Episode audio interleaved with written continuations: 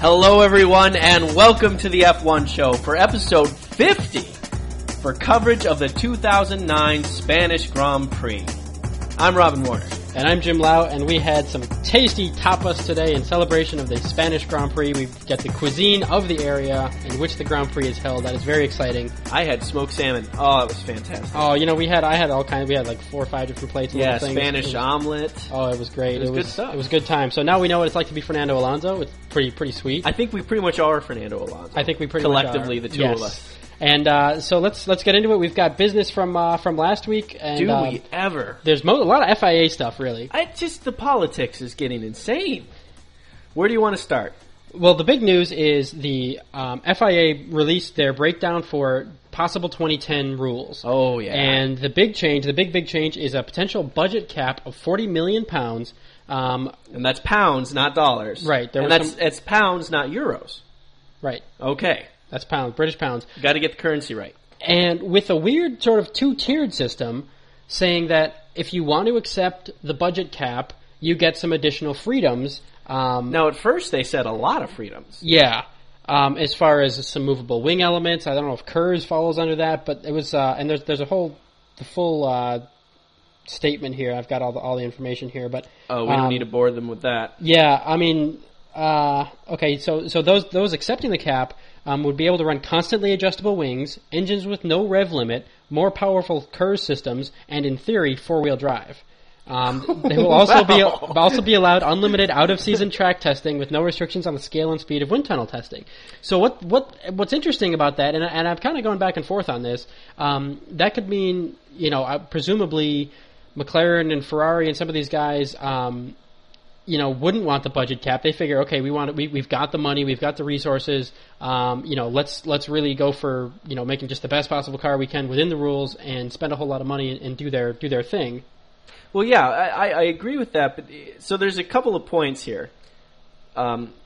First is this budget cap does not include any non-performance items. This is a performance budget cap. That's how it was described.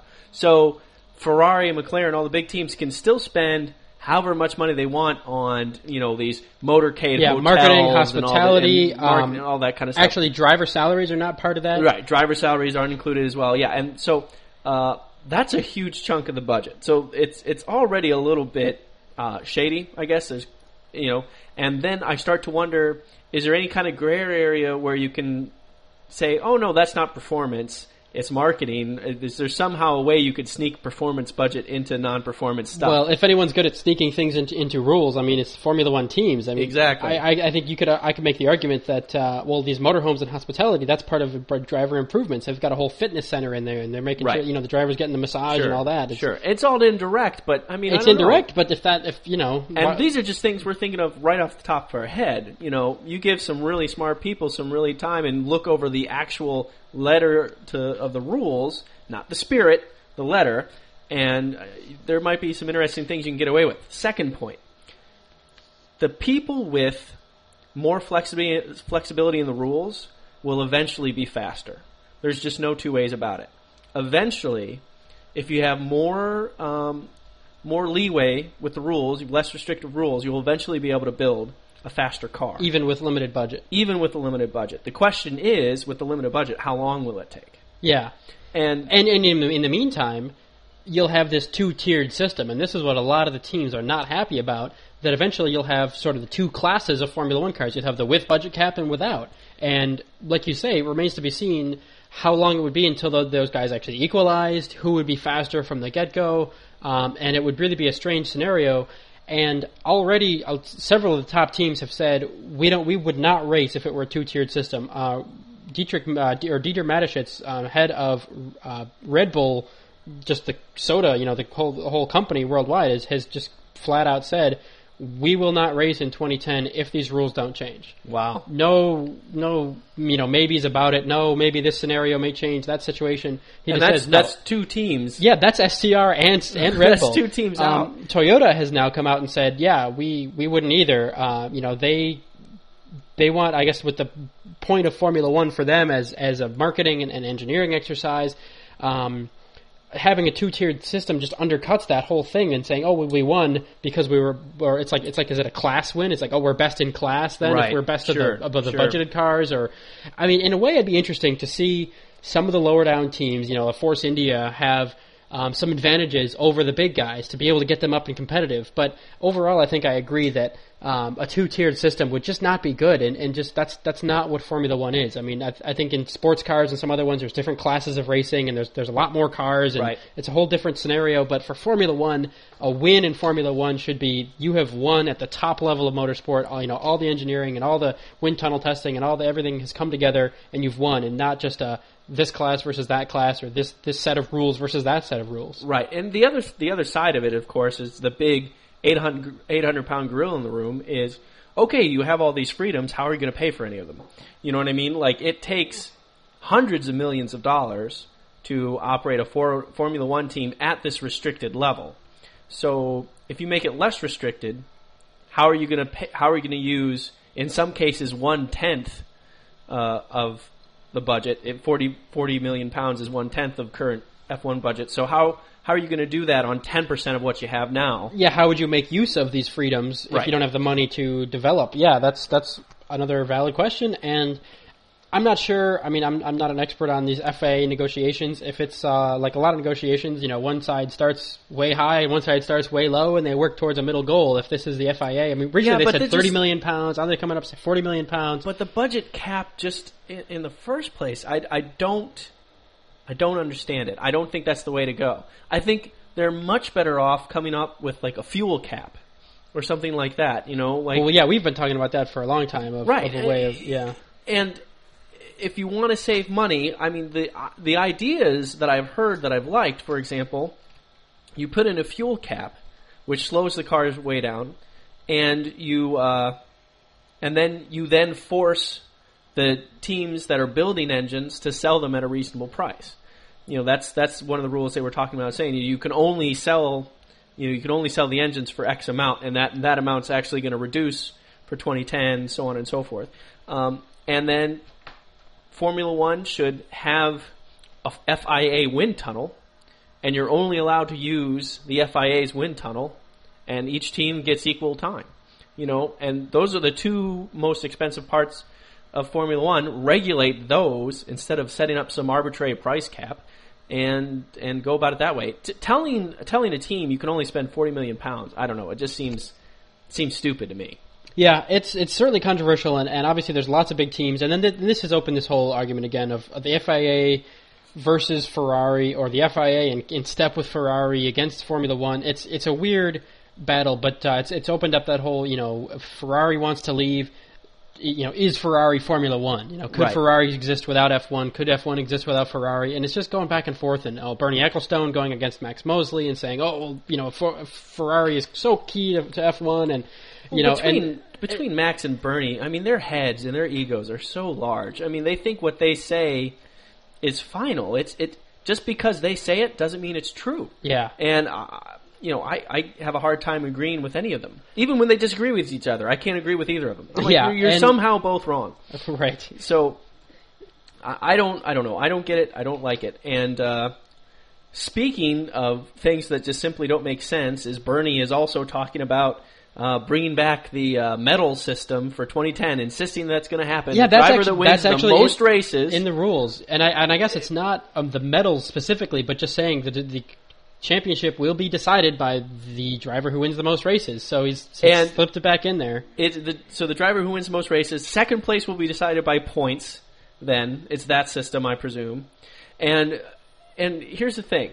Back in the Schumacher days, where he was winning one championship after another, they changed the point system to take away from the driver, a driver winning being as powerful as it is. The old point system was down to 6 places, 10 points for first, 6 for second, and 4 for third, and then down the line to 6th.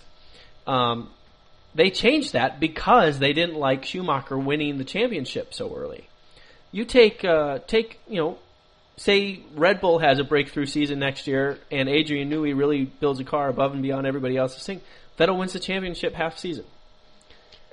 How is that better? It's definitely debatable and just one of those things. I mean, I will have to see how these negotiations go. If the FIA backs down on any of these things, if hopefully the teams association and everybody, I mean, what I'd really hate to see is one of these splits like we saw in American racing years ago, where some teams just couldn't agree and with some other teams, and so what if Ferrari and Renault and Red Bull and a couple other teams split off and try to start another series? Yeah, and, I mean that's just not going to go well. And I think like the answer to these other questions of Ferrari versus Formula One and all that, it's yes, one could survive without the other, but they are both helped by being linked together. So let's not go down that road even. Right.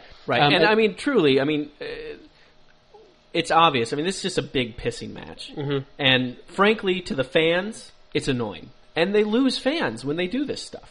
I agree.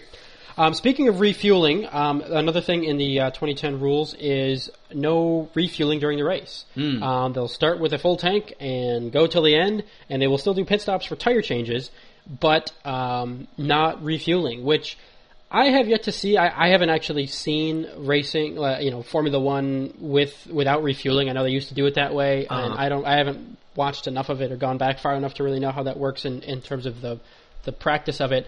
But you sort of can't argue with the efficiency. I mean, how much equipment is brought in? These really, there's two fuel rigs, these super high flow rate, fuel rigs that have expensive, dangerous. Yeah, and how many? We've seen fires, we've seen issues, and all that. So I think because with 20 cars out there, this is 20 of these rigs, and it's stuff being shipped around and all that. It's a safety issue and all that. So and it does put more pressure on the tire changing. Usually you can have an issue with the lug nut, cost yourself an extra second or two, and it's okay because the fuel men are still busy. Right. That would mean if one guy has a problem, that slows down the whole pit stop. That would be interesting. However, the problem is how big of a fuel tank are you going to need on these cars? Yeah.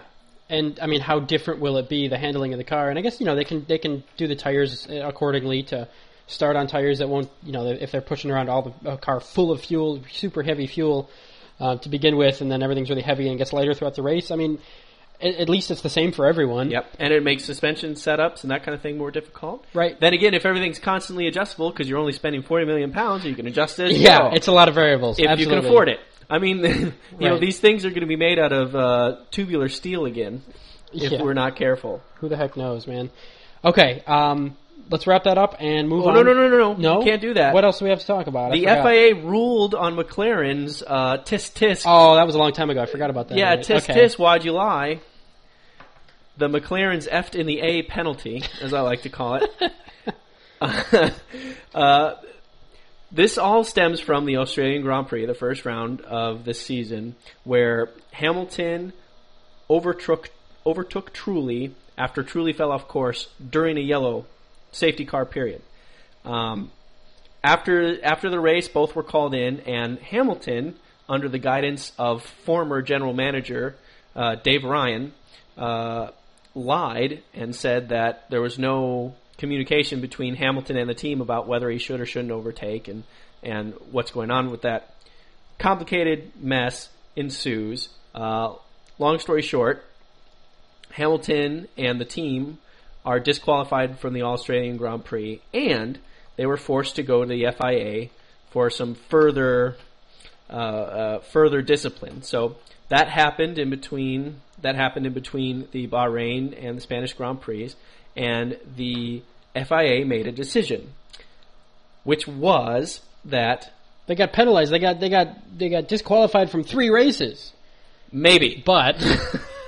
But that penalty is suspended. They're handing it down a penalty which has already been suspended, which is a weird way of saying we can dock you 3 races if you guys slip up, if you don't do anything that we like over the next, I don't know, the rest of the season. I don't know if there's like an expiration date on that. But yeah. So basically, the FIA has McLaren by the scruff of its neck and says, I dare you to not dot an I, to not cross a T, to get anything wrong, to be the least bit suspicious in any way, and we can pull you from 3 races in a flash. wow.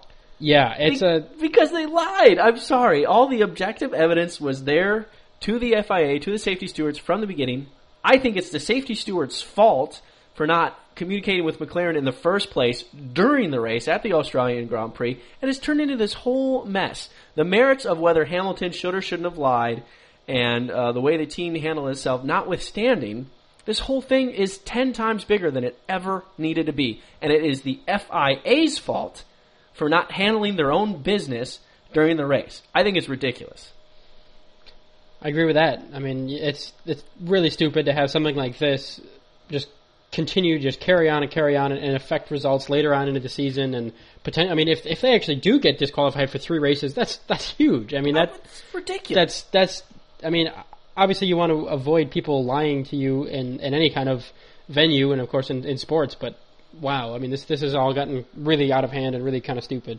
Absolutely. And in that vein, let's not spend any more time on it. And absolutely. Move on to qualifying. So, qualifying today. Yes. So okay, you remember that time when Felipe Massa couldn't get a good qualifying lap, didn't get out of Q1? I'm sorry, I didn't hear you correctly. Who? Felipe Massa. He's a Ferrari driver. So it was. Wait. Are you talking about this year? Yeah. And qualifying. Yeah. I thought Ferrari gave up on that. No. They still do that? Yeah. Remember that time when he didn't get out of Q1 because they set a fast time early on and it just the track kept getting faster and faster? That was so stupid. We all knew that Ferrari would never, ever, ever do that again. They had a whole management shakeup after that. They said, we cannot let this happen again. That's unacceptable. Hey, you know what happened this weekend? What happened this weekend? Oh, Kimi Räikkönen didn't make it out of Q1. Really? Oh, man. Now, hold on. Yeah. Let's take a step back because I don't want to mislead anybody. Okay. Was there any Coke and ice cream involved? Who the hell knows? Probably not. I don't think there was. I don't think there was. I think he would have been faster. Yeah. Once again, Ferrari, huge fumble. And I don't know if this is coincidence. I'm just saying Michael Schumacher was there. I'm just saying. I'm just throwing it out there. I'm not saying. I'm just saying. I'm just saying. So yeah, Kimi Räikkönen qualified 16th. Did not get out of the first qualifying session. And it appears to be down to sort of just timing strategic errors that he set in a lap, and then by the time the track was getting faster and faster and it was clear that he wasn't going to be able to be in, it was that they weren't ready to go out and do some more running. I don't think there were any actual problems with the car or anything. It was just all you need to know is Massa qualified 4th. Yeah. With a full fuel tank. Well, not full, but he was heavy. Yeah. Also, in the notable backmarkers, Heikki Kovalainen qualified 18th. Yeah. Just a terrible drive there, terrible run for McLaren. Not a good weekend for the Finns. And I have to say, though, I mean, Hamilton only managed 14th. Right, so that's a little different as far as the difference. And, I mean, that shows you McLaren's big European upgrade now that they're back in European. Well, and that goes back to the Ferrari. I mean, Ferrari brought brand-new tub to Spain. Right. I mean, this is the, I don't know what the F2009B or whatever. I don't know the name of the car. Yeah. But Ferrari tried a brand new tub and Massa showed some pretty good potential in qualifying with a 4th place qualifying position, but Raikkonen's the timing was just dreadful. Yeah. And Ferrari, that's not that hard to figure out. Keep him in the car. Run a couple more laps. Yeah, I mean, Sebastian Buemi made it into Q2. I mean, like, let's... Yeah, and once again, Bourdais was... This kid's 20, Sebastian Bourdais. Don't let him outshine you. I mean, he was out-qualified again. I don't know what to say. But let's go on to brighter things, towards the front. Yes, our boy Jenson Button got pole in a brilliant. I mean, talk about the other end of the spectrum as far as strategy. Jenson Button crossed the start-finish line with 1 second to go in Q3 in the third qualifying session, which means because even laps, if you're already on the lap while the checkers fly, that lap still counts for qualifying. And right. Of course, the track is getting faster as the day progresses. More and more rubber being laid down. So Jenson Button was at the last possible moment, which is theoretically the fastest possible time to go out and set a lap. He had the right tires, the right fuel. Ensured that he was going to get the best stuff. Ensured that he was going to have open track. It was down to the second, and they got it bang on. So everyone else set their laps, and you know, everyone was, you know, Vettel was in there, was in pole, and Button just came back, and it wasn't by much, but it was enough to put Jenson Button on pole. Well, in fact, for first sectors, sector one, sector two, he was down. He wasn't matching the pace of Vettel. It was Vettel, right? Yeah. And then in sector three, just pulled it out and just. Everyone went nuts. It was huge. So the final qualifying lineup: Jenson on pole, Sebastian Vettel on the outside, doing a great job in the Red Bull. Rubens Barrichello directly behind Jenson. Felipe Massa, like we mentioned, fourth, and Mark Webber holding it down in fifth. You know, doing a good job there. Team Toyota. And then Timo Glock and Jarno Trulli sixth and seventh, with Fernando Alonso in eighth, Nico Rosberg in ninth, and the disappointed Robert Kubica. 10th in the BMW, even with all of its new, hey, we're back in Europe, we've got a bunch of upgrades now, whole new nose on the car. The door wedge. The German door wedge. We'll talk about that later, but so the BMW's managed 10th and 13th. So not a brilliant day for the BMWs, but I mean, Braun GP, man, back at the top again, and neither of us, I don't think, predicted Jenson Button on the pole. I don't think our predictions were great, but we'll talk about that later. Talk about that a little bit later. All right, so the race.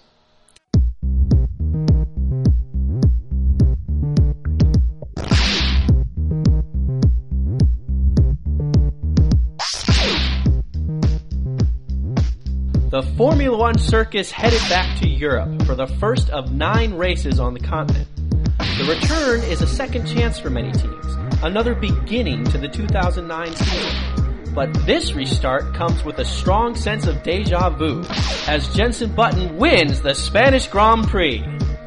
A few seconds behind was the other Braun GP car of Rubens Barrichello, giving new owner Ross Brawn his second 1-2 finish this season. Red Bull was chasing their tail, but not with Vettel behind the wheel. No, it was the bionic Aussie Mark Webber reaching the final step of the podium. However, Vettel was not far behind, finishing 4th. Local hero Fernando Alonso pleased the crowd with a solid 5th place finish, once again giving Renault better than it deserves. Behind him came the only Ferrari to finish the race, piloted by Felipe Massa. But just 4 laps earlier, he was in 4th place. A botched fuel strategy forced the Brazilian to slow way down at the end, costing him 2 places. Quick Nick Heidfeld gave BMW Sauber a smidgen of hope, collecting 2 points for 7th. He was ahead of Nico Rosberg, who managed a point for 8th in his Williams. Jim, now that we're back in Europe, how'd the big team's upgrades work out, huh? All right, well, one of the biggest of the big, Ferrari, had pretty, well, an okay weekend considering that they got some points, but it could have been so much better. The car looked good. The car looked great. I mean, especially in Massa's hands in qualifying. But Kimi Räikkönen had a hydraulic issue, I think it was, or electrical issue of some kind. They listed it as throttle, I thought. Okay, which... Oh, no, hydraulics. Yeah. Kimi Räikkönen in an interview said something went wrong with the throttle, so maybe hydraulics caused the throttle to go dead. Right, so, so just midway through the race, it just kind of fell apart for him. And like you said, Felipe Massa, was doing well with the car. I mean, it was actually holding up Vettel and for a long time, ahead of Vettel, which in really, 4th place. Potentially cost. I don't know if it cost Vettel the win, but it certainly cost him Vettel down. The podium, right? Very, very possibly. Yeah. So. I mean, it was looking good, but then, like you mentioned, the Ferrari guys, they, I think, miscalculated how much fuel they saved being behind the safety car after that, the huge crash in turn one, lap one. We'll talk about that in a second. So they were behind the safety car for a number of laps, 5-6 laps, something like that, and I guess the fuel calculations were just not quite right. They short-filled Massa, and in the last 4 laps of the race, last 4 or 5 laps, his engineers are getting on the radio saying, dude, you've got to slow down. You've got to save fuel. And Massa... This is being said with Vettel 4 tenths of a second behind him. I mean, on his tail. Yeah, and Massa goes, what do you want me to do? You know, what? And eventually they came back and said, well, you've got to give up this place because you cannot just... If you keep racing, you're going to run out of fuel and then you'll get no points. You'll be parked by the side of the road. Or if you limp back to the pits, then you'll end up lower down. But again, we're not talking about brilliant strategy, nth degree stuff here. This is... This is Racing 101 to finish first, you must first finish. And to first finish, you must have enough fuel in the car to finish the car needs gas to get to the end. That's good God. I mean, just what has happened? Yeah, there are some serious issues going on at Ferrari. And I mean, 6 months ago, Felipe Massa was contending for the world championship. Mm-hmm. Now they don't know how much fuel to put in the car. Yeah, now they're not sure they can finish a race. Yeah, I mean, Ferrari is currently 7th in the Constructor Championships. They're ahead of Williams, STR, and Force India. Yeah. But, I mean, it's good that they made it home in 6th, to get a couple of points today. Or Yes, 3 points. But still, man, wow. Yeah, that's dismal. I mean, basically, I believe it's true. I have to double-check. Kimi Räikkönen's got one sixth-place finish, and now Massa has one sixth-place finish. Right. I mean, it's just... So the 6 points, 2, 3 each. So their upgrades, though. I think if they can get the strategy sorted out and get the hydraulics sorted out and the throttle fixed and all that, they can be successful. But they just need to get their heads straight. I think it may be too little, too late. I mean, Ferrari has 6 points total. Braun Mercedes has 68 points. Yeah. I mean, let's be reasonable here. Yeah. Obviously, there's still plenty of the season left, but and Braun's not sitting on their laurels. I mean, they're updating their car too. Right. And so, I mean, the Red Bull car with Adrian Newey, he's constantly working on it. I think Red Bull is one of the few teams that still does not have the good diffuser on the car yet. Right. Because they really did build their car around the non-diffuser. Yep. After being told by the FIA that they couldn't run it. Yeah. So that car is taking the most work, and they're still quite fast. Right. Where was McLaren? Okay. Well, yeah. I mean, that was just a horror story. They said they made a lot of changes to the car and none of them helped. I mean, they all made it worse. Neither driver, I mean, could put down just really fast times. Lewis Hamilton was saying there were just drivability issues. The car just felt worse. And it was just heartbreak because he knows, all the engineers, everyone's working really, really hard on getting this car better. They've seen the lack of pace, and they're saying, okay, we're working on it. We're going to have all these things. They put all the upgrades together on the car, and he goes out on Friday practice and just goes, man, this thing's rubbish. Yeah. It's got to be so disheartening. And I wonder if that's a side effect of...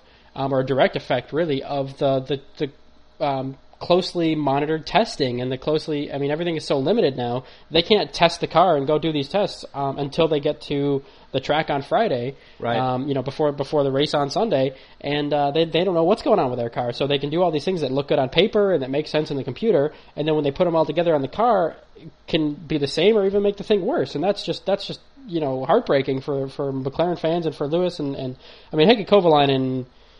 Wow. That's a whole other story. You wrote this weekend off. I mean, that was... And again, to Hamilton's credit, he was racing as high as 6th place this race. Ended up settling for, I believe it was 9th, 10th. And Lewis was 9th. Yeah, 9th. So just out of the points. Lewis did what he could do, but, again, appreciating everything you said, the other teams made improvements. Ferrari made huge gains here. Mm-hmm. And so McLaren something's still gone wrong. Is struggling whether with it's, some other things. I mean, who knows if Dave Ryan was... Or are they being conservative because the FIA has a stranglehold on them? I mean, obviously they've had a shuffle around in management, and maybe that's taken some getting used to or some, who works for whom now and what's the chain of command and what's the deal. So, and then, like we mentioned, Heikki Kovalainen started 18th and actually... he retired after 7 laps with a gearbox failure, so that doesn't bode terribly well for... That may or may not have anything to do with the upgrades. I mean, that's... Yeah. Gearbox failures happen, but... that's something more to do with the upshifts. Ha! Oh, boy. Ha! Oh, boy. Ha! Brilliant. Okay, so... We need to talk about what happened on turn 1, lap 1. Well, hold on. We do, though. We've got one more team that we got to discuss upgrades on real quick. Who, BMW? Oh, BMW Sauber. The door wedge. That is the ugliest car I've ever... so after the second, definitely the third round, I got used to the looks of these new... the new 2009 wings and everything. Right, the huge front wings, the tall rear wings. Yeah. BMW Sauber's upgrades reminded me about how awful these cars really were. I mean, what an ugly car. Yeah, their old design was fine. It was a lot like the Renault's, kind of the wider, the wing, the front nose. It's got a bit of slope to it. The upgraded design is just like... I mean, I guess they probably just drew it on a napkin and they sort of figured, hey, this will be better. It's like a door wedge. There's no curves or lines to it. It's just kind of, it's like flat. It's like pointy. A 2002 car. Yeah. And it's a much taller, pointier front wing. I mean... And it sucks. I mean, and the car's slow. Do any good. I mean, yeah. If it were ugly, and they were like, you know, top five. Okay, great. It's ugly, but it works. But it's not. It doesn't work. Yeah. We're not form before function, folks here. But I mean, Heidfeld finishing 7th, and Kubica only managed 10th. Yeah. Back to the drawing board.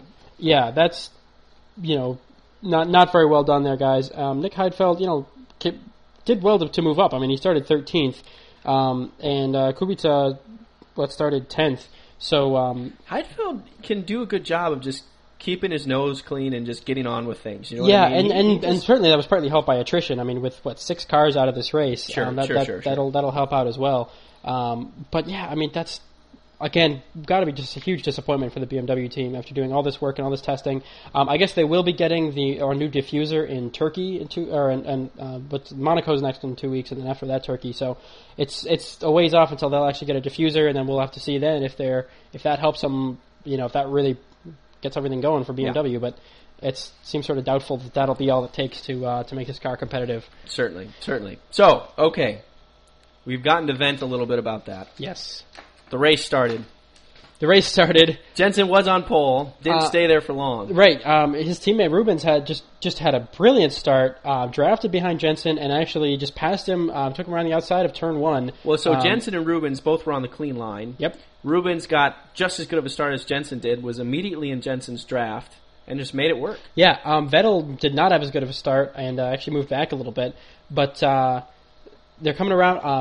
Jarno Trulli had a horrible start and just really bogged off the line and picked it up. And there was drama behind him because, Lewis Hamilton and these guys are way far down in the grid. Lewis actually got pushed off the track. I think it was actually 4 wheels off on the grass by Nelson Piquet, who was he was like, Nelson goes to the right to go around Jarno Trulli's car, and Lewis was already in the midst of going right to go around Piquet's car, and so it was just schmozzle. It was crazy, and he kept it going, which was impressive. Yeah, I mean Hamilton kept it going well. And this is a bit of a non sequitur, but it reminds me. Do you remember that? What was that? They had it was like some 7-time Hungarian rally champion in the Renault car. And he was supposed to drag race Nelson Piquet Jr. in a 4GT. Yeah. And he was going straight on the pavement, and he just looped it on the straight and totally rode off this car. Meantime, Lewis Hamilton's mud-bogging it. And driving it across the grass. Keeping the car right going. And something fascinating. Just a funny little thing. So that one guy sucks. Well, I don't know him. He could be really good. He's rally champion. I mean, it seems like he's probably a good driver. But the thing he'd be able to handle, the fact that it was on pavements what screwed him up. Maybe he would have done better on the grass. Who knows? Okay, so they're going through turn 1, and Jarno Trulli actually gets off. I think it's maybe turn 1 and into turn 2. Gets off on the gravel and is sliding sort of across the chicane and gets back on track. Right into traffic, and actually, who was it? Adrian Sutil just plowed into him. I mean, I guess he didn't see it coming. He sort of came in from a weird angle, and Jarno was way off track and came way on track. Simultaneously. Yeah, and I think Sebastian Buemi saw Jarno coming on track and checked up and just got on the brakes or got off the gas really quickly. But who was right behind him? Oh, his teammate Bourdais. Oh, no. Oh, so we had a Sebastian pileup.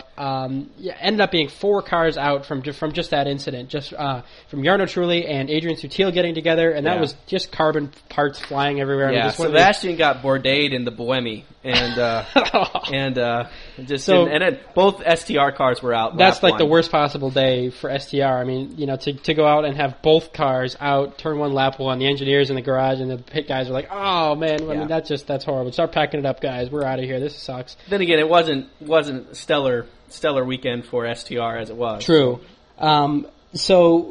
Just to start off, so that was a safety car for early wides, but that rode off 4 cars. Surprisingly, though, there were carbon bits everywhere, and I don't know if this is because they're now full slicks instead of having the ridges in or whatever. But we didn't see any tire punctures. That's true. From all the field having to go through this debris field, or most of the field, because these guys were, this was Not mid. It was mid pack. I mean, it was the last third of the mid pack. It was mid pack, and then when they came around the next lap, there was still tons of debris on the track. And thankfully, that was the concern: is somebody like Jenson Button would get a puncture from just driving over the stuff and have to pit, and that can ruin your entire race. I mean, that can send you back midfield, and you can't get back forward. I mean, that can be horrible.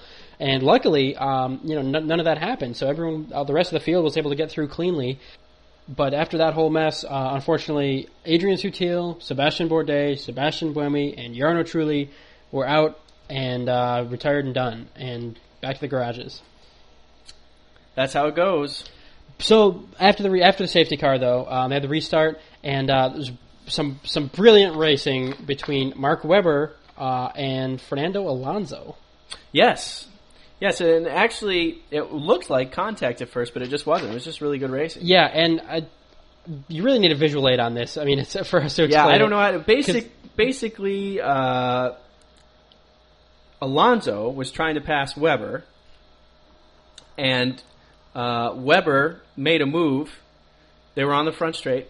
Webber made a move to the middle, and as Webber made a move, Alonso was trying to come out and pass. So Alonso came out to pass on the extreme right, but Webber kept moving, and Alonso ended up, I think, two wheels on the grass. Yep. Alonso ended up. But, but it's a right-hand corner at the end of the straight, so they both have to get back to the left side of the track to make that corner. And right at the last moment, so Alonso gets past Webber. Right at the last moment, Webber pops on Alonso and takes the position right back. Yeah, so it's this... they both drifted to the right, going back to the left to make the corner, and Webber just does this great move. It was one of those. At first, you look at it, you're like, it was blocking. It's two moves. He's going right, he's going left, and he kind of gets out of the way. Right. But no, I mean, we sort of. I think we look back at it, and it was clever driving. Yeah. But within the rules, there were no steward investigations or penalties or anything. Thank goodness. Because it was... That we know of right now. Yeah. Anyway. We've checked the websites. I think everything stands. All the results are still legit. So it was just a great bit of racing to see, just two really good drivers in proper cars doing, just getting some racing done and doing some clever moves and some cunning passing. Absolutely. And you know what? It shows to me that, Mark Webber is often clustered into the same... group of old drivers. He's one of the old guys, and he's only 33.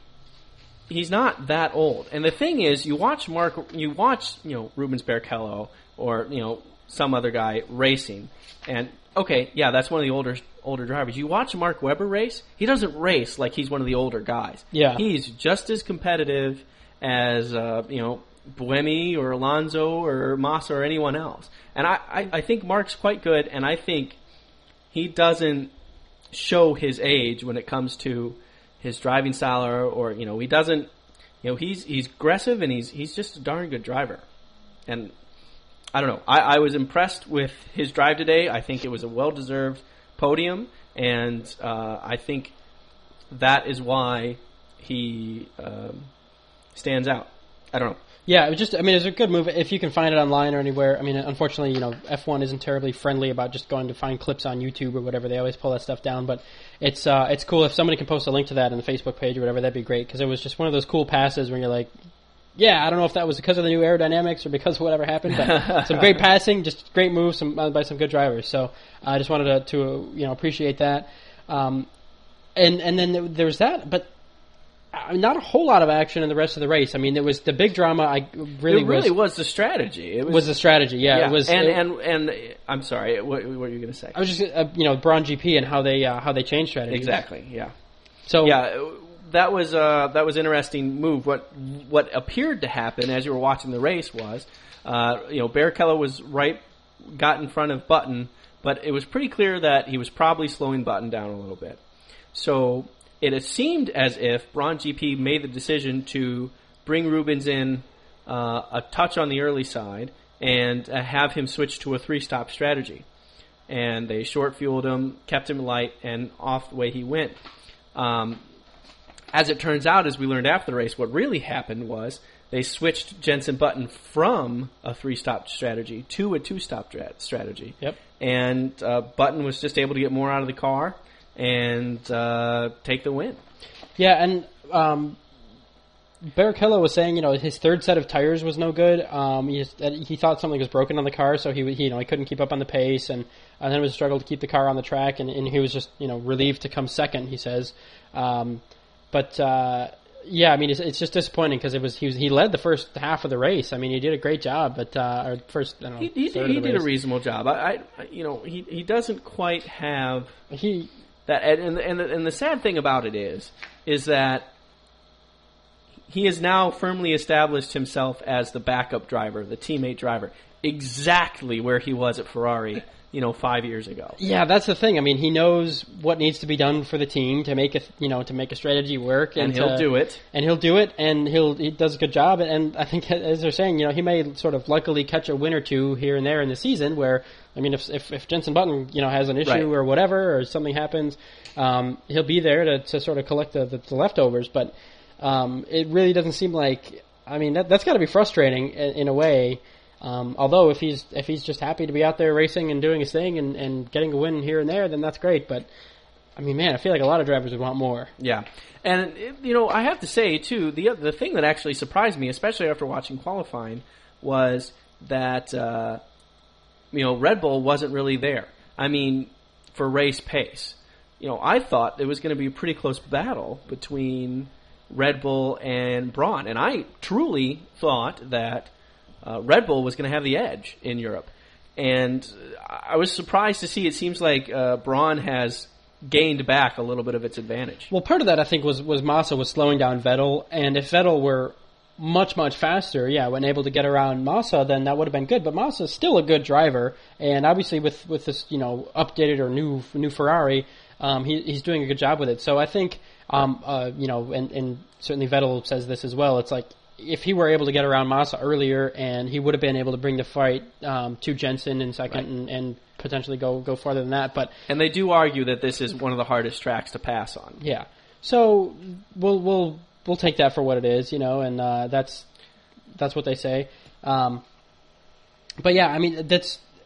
I was glad to see Mark Webber do, to do well and sort of prove that he's not just, like you say, just an old guy, doing some good passing, and to have a better result than Vettel. Nothing against Vettel, but Mark Webber just did a really, really good job to make the passes that he did, and it was a good combination of the strategies worked there, and just the on track, just the actual pace, just came together for them. Yeah. Mm-hmm. Well, at this point, I would like to sound like a broken record. For a little bit and talk about the difference between Alonso and Piquet. Oh. Yes. Fernando Alonso, as I said in the race report, finished fifth. Let's see, where did Nelson Piquet finish? 12th. Fernando Alonso and that's helped by 6 cars out of the race, mind you, as well. Yes. Fernando Alonso had the 6th fastest lap of 123.42. Let's see, where was Piquet? 14th. Out of only 16, okay, because 4 cars never actually made it around a whole lap. Yes, and that was a 1.4.29. Just to make that clear. And that was interesting because Piquet actually seemed not great, but reasonable in qualifying. He ended up 12th in qualifying, which still isn't nearly as good as Alonso's 8th, but it wasn't dreadful. That's and we're like, hey, Piquet's not dreadful. That's an improvement. And but then again, the race, just more of the same here.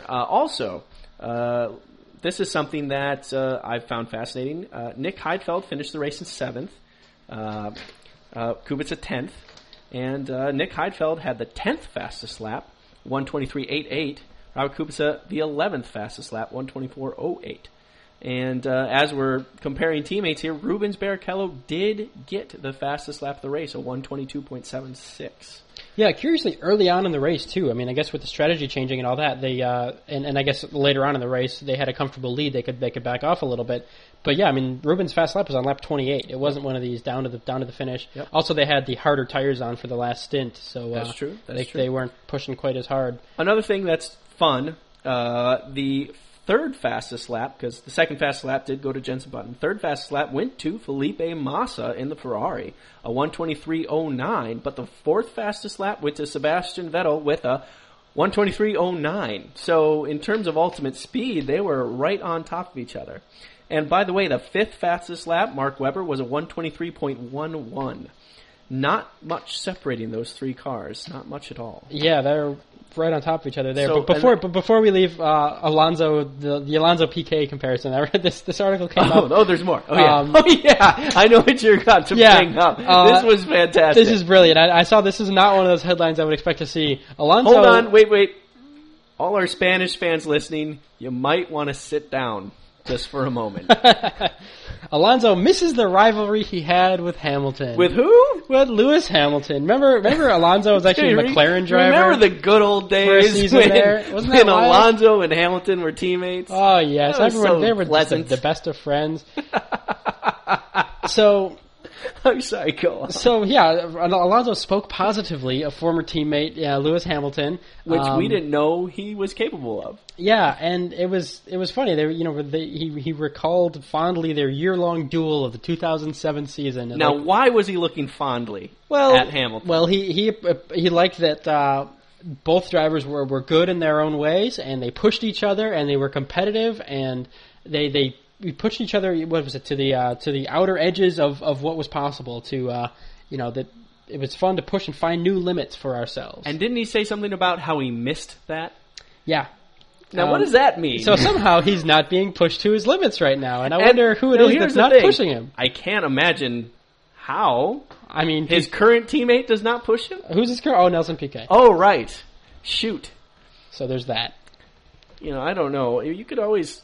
I'm curious, what if we contacted Flavio and said, I have a cat named Lewis Hamilton. I do, actually. His name is Hamilton, but... Well, Hamilton. That you put him in the Renault car. Just to see. He'd be cheaper. He's fast. Catnip and food. I mean... He's not heavy. I mean, you could put the ballast weight wherever you wanted. Oh, yeah, man. And I honestly think he'd be a safer driver. Could be. Hamilton's a male, right? Yes. It's a man cat? Yeah, man cat. Okay, good. Yep. Otherwise, I'd be upset. I'd be upset on Lewis Hamilton's behalf. Yes, okay. Yeah, so anyway, okay, we can move on from that. Good heavens. Okay, some other interesting notes here. Nico Rosberg came out with a statement saying he's called for an immediate revision of car weights. Because he's saying that it's actually becoming dangerous with the way the weight rules are and with ballast and with KERS and... right now, the push is to get the driver weight down as low as possible for engineering reasons, and that it's actually becoming unhealthy. They're asking these guys to lose so much weight and to cut back on their diets and everything so much that it's actually not safe and not healthy. And he's proposing some way to I don't think he's given details, but he's saying there are certain drivers that went unconscious after the race. And because they're not allowed to eat certain things, and they've got to work out so much, and their bodies are being exerted so hard. Not Kimi Räikkönen, by the way. With the heat and everything, Räikkönen was fine. Yeah, but he said it's not healthy when people start to go unconscious, and which is interesting because Rosberg isn't the biggest guy there. No, I mean I'd be most concerned for guys like Webber and Kubica and those guys. But I think if they come out and say it, it's like they just want to improve their own game. I think Rosberg has been a proponent of safety regulations and all that, and he's a sharp guy. Yeah. And he says, Fernando Alonso is most likely echoed these sentiments after a problem with his water bottle resulted in severe dehydration and a blackout at the end of the Grand Prix. Yikes. I mean, there's some pretty serious stuff going on. So what we were talking about, if there was here's your minimum car weight and then a driver weight. A minimum driver weight separate. And so if your driver comes in under that minimum weight, you sort of have to add ballast in some kind of way that's near the driver cockpit or something. Which doesn't completely solve the problem because then you still want the driver to be under the minimum weight if he can be, but to put the ballast in the car. But there's something. We're not the FIA. We don't come up with these things. But there's got to be some way because a driver, in my opinion, shouldn't be penalized for being a taller guy or even bigger or whatever. It's like that's not the point of the racing. I mean, there's nothing Mark Webber can't just, I chop off a couple inches out of his shins or whatever to make him lighter and smaller. It's like... And he tried that. Yeah. It didn't work. So, yeah, there's got to be some solution there. And I think if drivers are blacking out... Although that's an interesting question. That titanium rod that's there that used to be his, femur, I wonder if that's lighter than the bone was. I don't know, but he's still within the minimum weight of the car, so yeah, it's all legit. Yeah, fair enough. Okay. Other than that, I think we got to wrap it up and move on. It's getting late here, which brings us to listener feedback. Yes. Okay.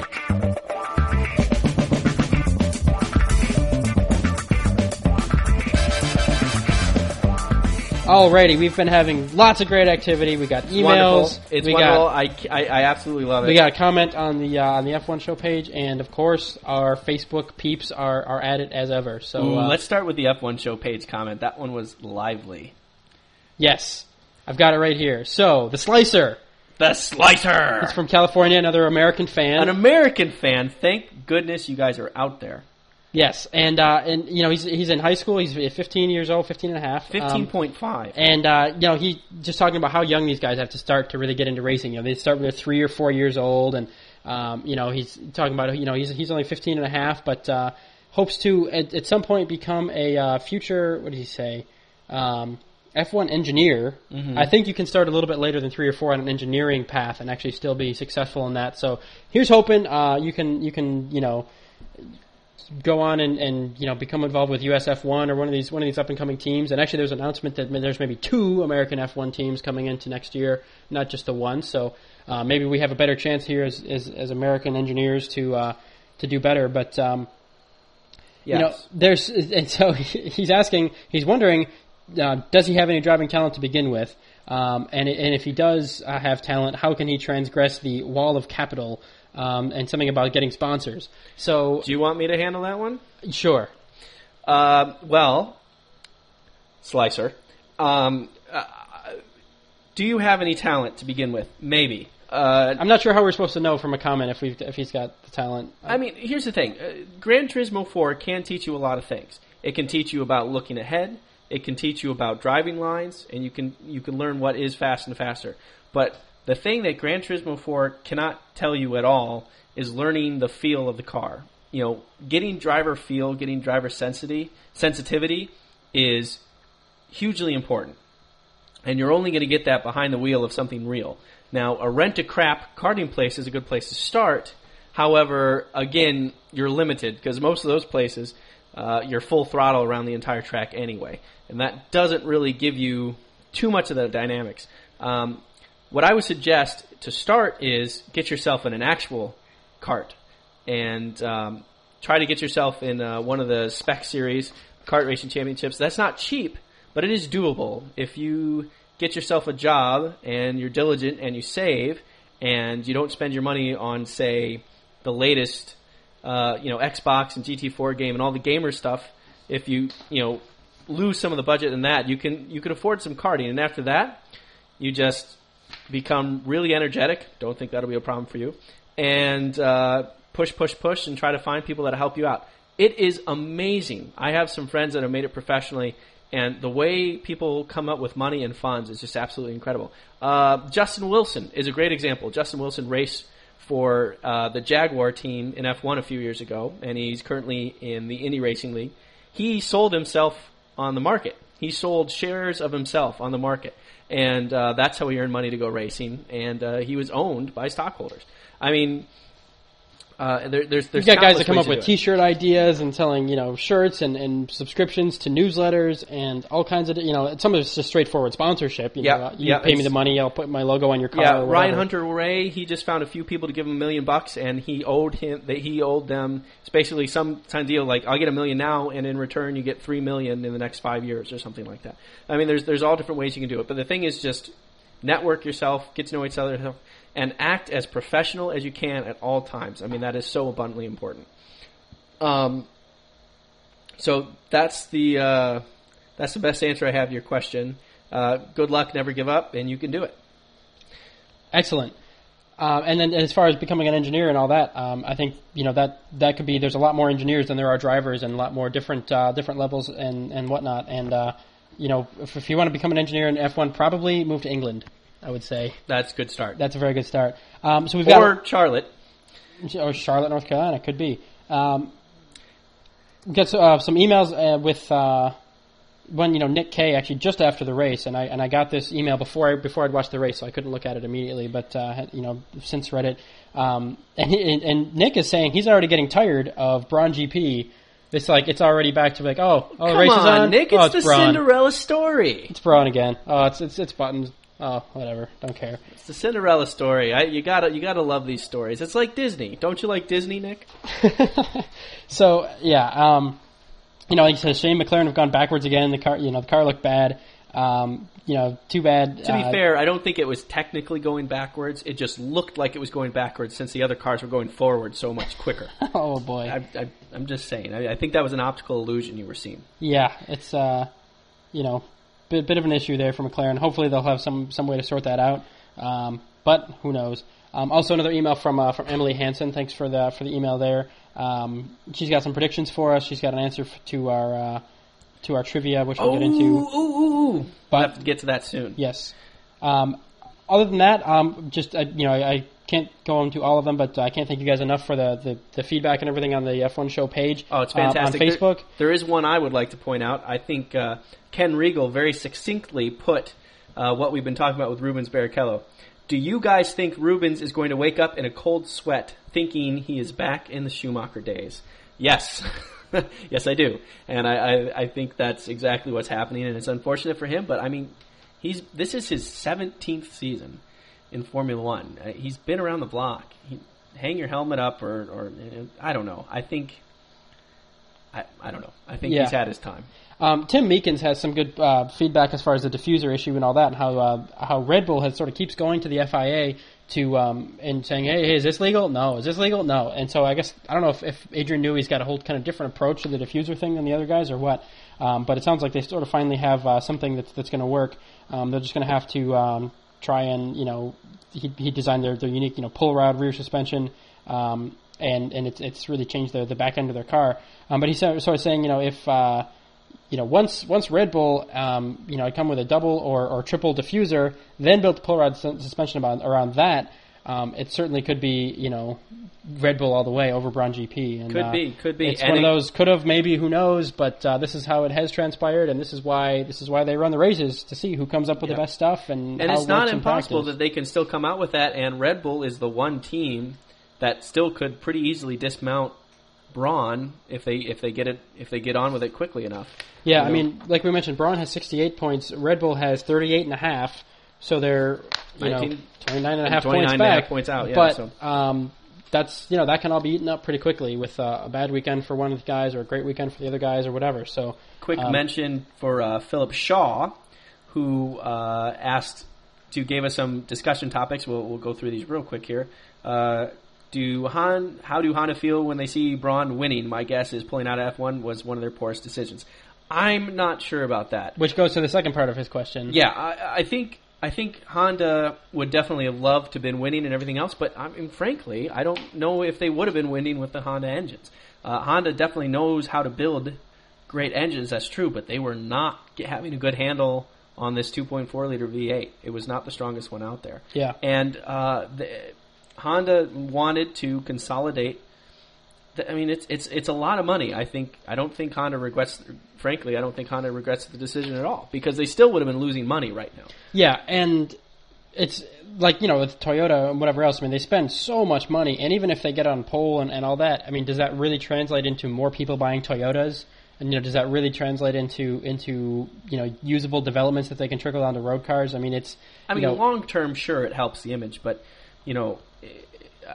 Honda, not to mention, I mean, Honda's putting a lot of effort into Le Mans, and, they also do a bunch of Indy stuff. I mean, Honda definitely has its plate full with racing. So. Yeah, and with sports car stuff, with Acuras and LMP1 and all that stuff, yeah, they've got plenty going there. And finally, how does Mercedes feel seeing Braun winning with their engines? I think they're happy something is. I mean, I see what you're saying. They'd rather have McLaren winning with their engines, but you know what? It's a Braun Mercedes that wins the races. They still get the mentions. And it's the same. And with Red Bull Renault, I mean, that's a Renault engine in there that's bringing these Red Bulls together. And I think, there's no question with Adrian Newey, the sort of just aerodynamics wizard and just car design genius that he is. It's that there's no question about that they can put together a better package. But it's the customer cars are beating the original manufacturers hands down right now, and that's just the way it is. And finally, thank you for letting us know. FYI, Donington is next to the first motorway and therefore has great access. So that is one advantage of Donington Park over Silverstone. Also, we've had a recommendation to Listen to Private Paradise, the, quote, recording by Jacques Villeneuve. Remember, oh, yes! Remember he quit and then he's going to do his country album? The album, that is on my to-do list. We haven't heard it yet, but we'll definitely get on that in the next week off and whatever that we've got. Yes. We're going to do what we can because it is. I want to hear that. We are going to make it our duty to give you a review. We'll have the first ever F1 show album review. Yes. By the first... album recorded by an F1 driver that we know of. Oh, and we have high hopes. Oh, we're gonna hopefully come up with something interesting for that. All right, to send us feedback, we've got a couple of ways. If you just go to f1show.com, you can reply to the individual podcast posts there. You can send us an email to feedback@f1show.com. Please Or, of do. Course, I think the most interactive and fun way is to go to facebook.f1show.com or just search for us on Facebook. And if you don't have a Facebook page, get a Facebook page. Everybody's doing it. Facebook. All the kids are doing it. All the cool people are doing it. Yeah, for real. Yeah. All right. And so, moving on. Trivia. Trivia. Trivia. Okay, so it's trivia time. Last week... we had what I thought was a fantastic question, and I will repeat it now. Jenson Button first entered Formula One for the 2000 season, driving for the Williams F1 team. To get that seat, he competed against one other driver for the seat. Excuse me. Who was that driver? And we gave you a hint, and this was an actual legitimate hint. He went on to have a successful career in the U.S. Are we ready for the answer? I am ready for the answer. Drum roll. Bruno Junqueira. Oh, boy. That's right. Congratulations to David Green of Worcester, England, who got that right. He emailed us. Bruno Junqueira is a Brazilian. He raced in F3000, which was the precursor to GP2. Did well. And he was up for that seat, and Button edged him. He was faster. Also, Peter Oliver got that right. Yes. Bruno Junqueira went on. He moved to the U.S., ended up racing for Target Chip Ganassi in Champ Cars. He was supposed to be the next Juan Pablo Montoya. Didn't quite work out there, but he had some race wins. He finished second in the Champ Car Championship, I don't know, like 18 times in a row. And Bruno Junqueira then went on to race for Newman Haas, and now he's kind of ended up in more of a... He's not with the top teams anymore, but he's still in IndyCar, and he's still racing, and he's doing okay. He had a pretty nasty accident in the Indy 500 a couple years back. He broke his back. And that put him out of racing for the good part of the year. But now he's back and he's racing in IndyCars and he's doing his thing. So there you go, Bruno Junqueira. Yeah, so for all of you that got that right, congratulations. You guys win a Coke. Go to your nearest convenience store to pick up that prize. Yes. Tell them you want a Coke. Give them $1. And there you go. Or pound or lira or whatever it is. Euros, Australian dollars. What's an Australian? I think they're just called Australian dollars, aren't they? That's lame. Yeah, why are you trying to take our name?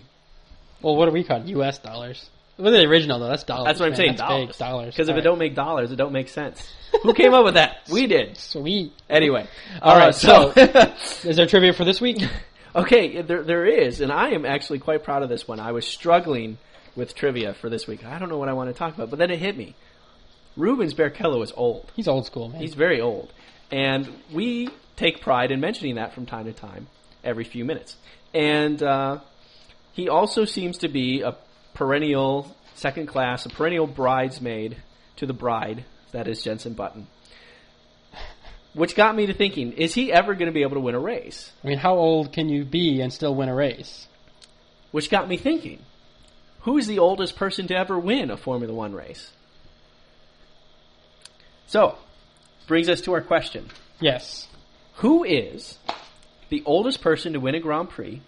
And which Grand Prix did he win? Okay, and we're just to prevent any of the really weird, super old school answers, we're going to say this is, world beginning championship. Beginning with the 1950 and beyond post-war world championship season. We are not old guys. We don't quite know a lot about F1 in the really, really, really old days of whatever it was called. So we're going with world championships. We're not even 100% that things before World War II happened. Yeah, I mean, we read about it in books, and we assume that it did. We assume you guys... the older folks aren't lying to us, but we don't know for sure. We don't know. And I have another hint. And again, this is a legitimate hint. And I'm not sure whether this is going to give it away or not, but I don't think so.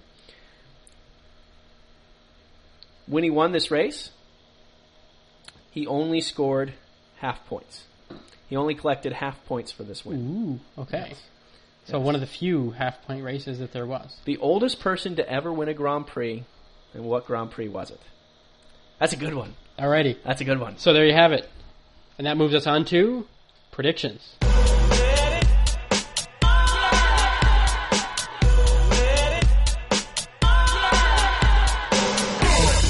Okay, predictions. And boy, we had, I thought, just stellar predictions for this weekend. Because we didn't go with the oddball ones. We went with reasonable predictions. No, we said, you know what? We're going to get this right this time. We're going to be professionals. We are, in fact, professionals. We are the hosts of the F1 show. I mean, and we are held to the highest caliber. Absolutely. And we need to prove our deep and vast knowledge of the sport. Okay. So, Jim went for Jenson Button on pole and Sebastian Vettel to win the race. Right. But hey, Jenson Button on pole, man. Congratulations. I think you may owe me a Coke for that. I just may. And let the record show that I actually redeemed. I gave Robin his Coke. Oh, it was so good. Yes. So you don't thinking out there that I'm some kind of Coke loser that doesn't actually give out prizes for giving bad predictions. But do go ahead and assume that I am a Coke whore, because I will do anything for Coke. There you go. I, on the other hand, predicted Vettel to take everything, the pole and the win. So that was just stupid. Jim, I owe you a Coke. There you go. It is absolutely, it's on paper. I can't deny it. It's about time. I'm going to let it happen. Alrighty. But that was the past. It's time to move forward. Moving on. The granddaddy of them all. This is effing Monaco. Yes. This is the Grand Prix. We don't know. I mean, it's 2 weeks off. We don't know if it's going to rain, if anything really screwball is going to happen. But we do know that it's the tightest F1 track of the season. It's just tight. We do know who's strong right now. Mm-hmm. And mechanical grip plays a really big role. Aerodynamic grip helps, obviously, but it's not as big a deal. It's not quite as critical. I don't know if the diffusers are going to make as big of a difference. Rear-end grip GP could be a big deal here. Yeah. Who do you have? You have go. Do you no, have? No, you're first. I'm first. I'm putting you out there. Oh, okay, you're putting me out there. Yes. I'm gonna say our boy Felipe Massa. Actually, I know. Where is he? Is he gonna be on the pole? He's gonna be on the pole. Okay. But I think Jenson Button is gonna make it happen for the race win. Jenson Button for the race win. I think they're gonna. Felipe Massa runs out of fuel with 2 laps to go, and doesn't quite finish. They forgot to tighten the lug nut on the way. Yeah, his wing fell off because the duct tape that was holding it on wasn't on tightly enough. I mean, the Ferrari is strong, and I think with a new lighter tub, with the weight distribution just how they like it and all that, and I don't know, I mean, Kimi, I just have doubts that he's going to be able to put it all together, but, hey, Felipe Massa, why the heck not? Maybe I'll be right one of these times. You're going to be wrong. Okay. Because I'll tell you the factor that you didn't think about. Uh-oh. Monaco, unlike other tracks, I think more than anything, really does reward driver talent. And I have to say that right now, the most talented driver in Formula One today is Sebastian Vettel. He's young. He's hungry. This is Monaco. The Red Bull car is quite good. I think Vettel takes it all. Again. I'm going 2 race weekends. Okay, so you're going just Vettel on go ahead and predict Vettel the same thing every weekend and eventually you'll be right? Is that the approach here? That's right. Hey, even a broken clock is right twice a day. There you go. So, thank you, Robin Broken Clock Warner. I'm telling you, you're going to be owing me a 6-pack of Coke, a 2-liter of Coke. You're going to have to install a Coke fountain at my house and regularly maintenance and recharge it. Because you're going to owe me so much Coke, because I'm going to be absolutely dead nuts right. All right, a couple of fan predictions just to get them in here. Nick K again says Braun with Button to win next. Emily Hansen, what does she say? Don't think will be much change in qualifying the lineup of stakes. Jenson Button on top, Vettel second, Massa third. Wrong. Yeah, I guess we'll see. I kind of agree with that. Button, Vettel, Massa, that, yeah. I think the only thing that would give Jessica Hansen any hope of being right is if she got a performance box. Because the F1 show is supported by the performance box. A GPS-based lap timer, performance meter, and data logger. It is perfect for any car nut to use at track days, autocrosses, or to simply see what your car or bike or skateboard can do. Shipping worldwide, except for Australia. Sorry. From VBox USA. For more info and the online store, please do go to performancedrift.com. Alrighty, it is very, very late in the night here in Detroit, Michigan area, so we're going to have to wrap it up. We will see you in 2 weeks' time from podcasting, not from Monaco, unfortunately, but podcasting about Monaco. And in spirit, we'll be in Monaco. Right. And until then, thank you again for listening. I'm Jim Lau. And I'm Robin Warner. We'll see you then. That was a long one.